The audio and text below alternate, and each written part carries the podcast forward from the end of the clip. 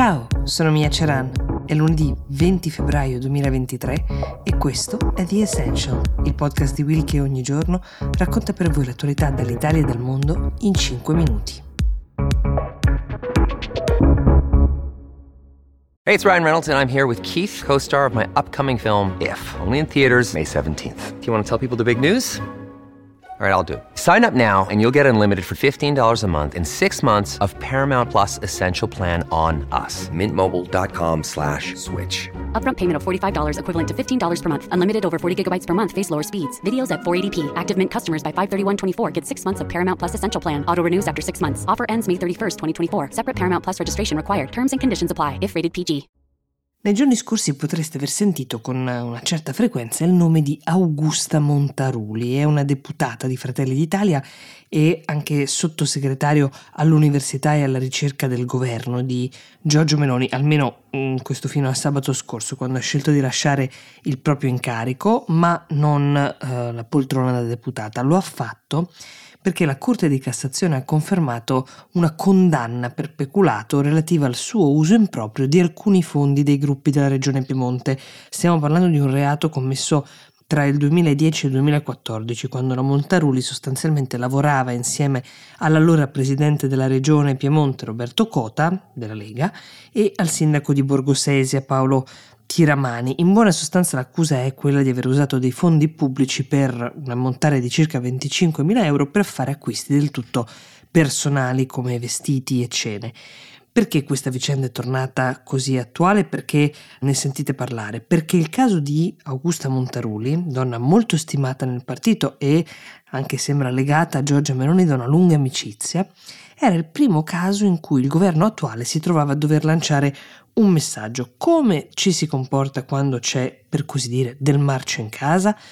Formalmente è stata la stessa Montaruli a rassegnare le proprie dimissioni, però è chiaro che la scelta deve essere stata presa di concerto con il partito e anche con la Premier, che avrebbe invece potuto ad esempio difendere la 39enne sottosegretario addossandosi però la responsabilità di avere un condannato tra le proprie fila.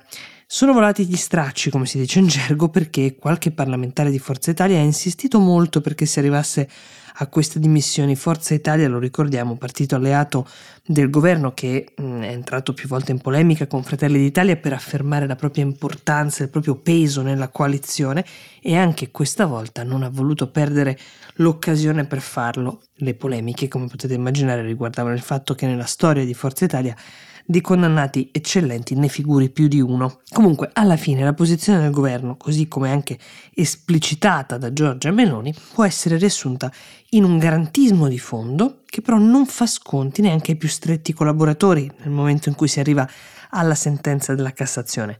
Augusta Montaruli ha annunciato che potrebbe addirittura fare ricorso contro questa decisione alla Corte europea dei diritti dell'uomo, ma è lecito pensare che la sua ascesa politica, almeno in questo governo, sia abbastanza tramontata.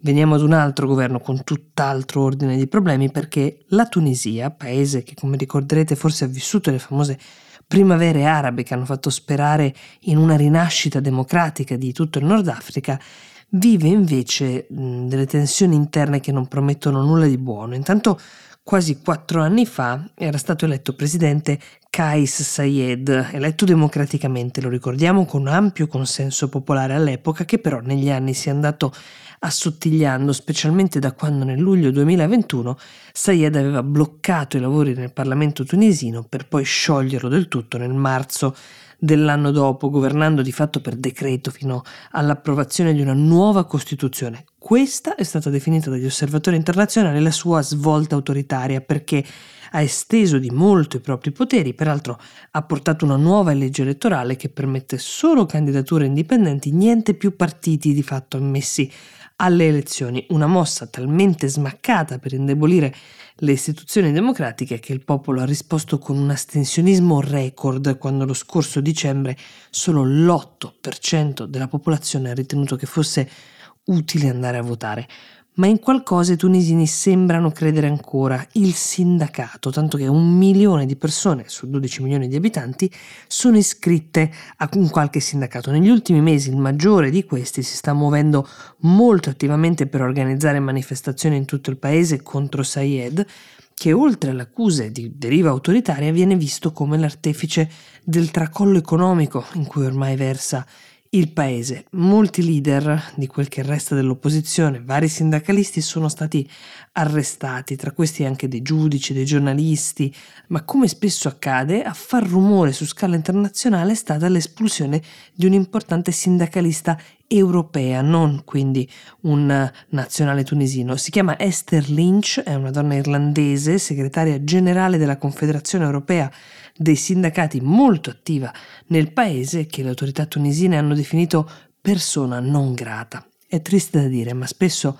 perché le condizioni in cui versa un paese vengano alla luce su scala globale è necessario che qualcosa accada ad un cittadino estero, magari un cittadino di una democrazia solida, che a quel punto dovrebbe muoversi in sua difesa e si spera indirettamente anche in difesa di un popolo intero che sta perdendo una libertà che poco più di dieci anni fa sentiva di aver conquistato.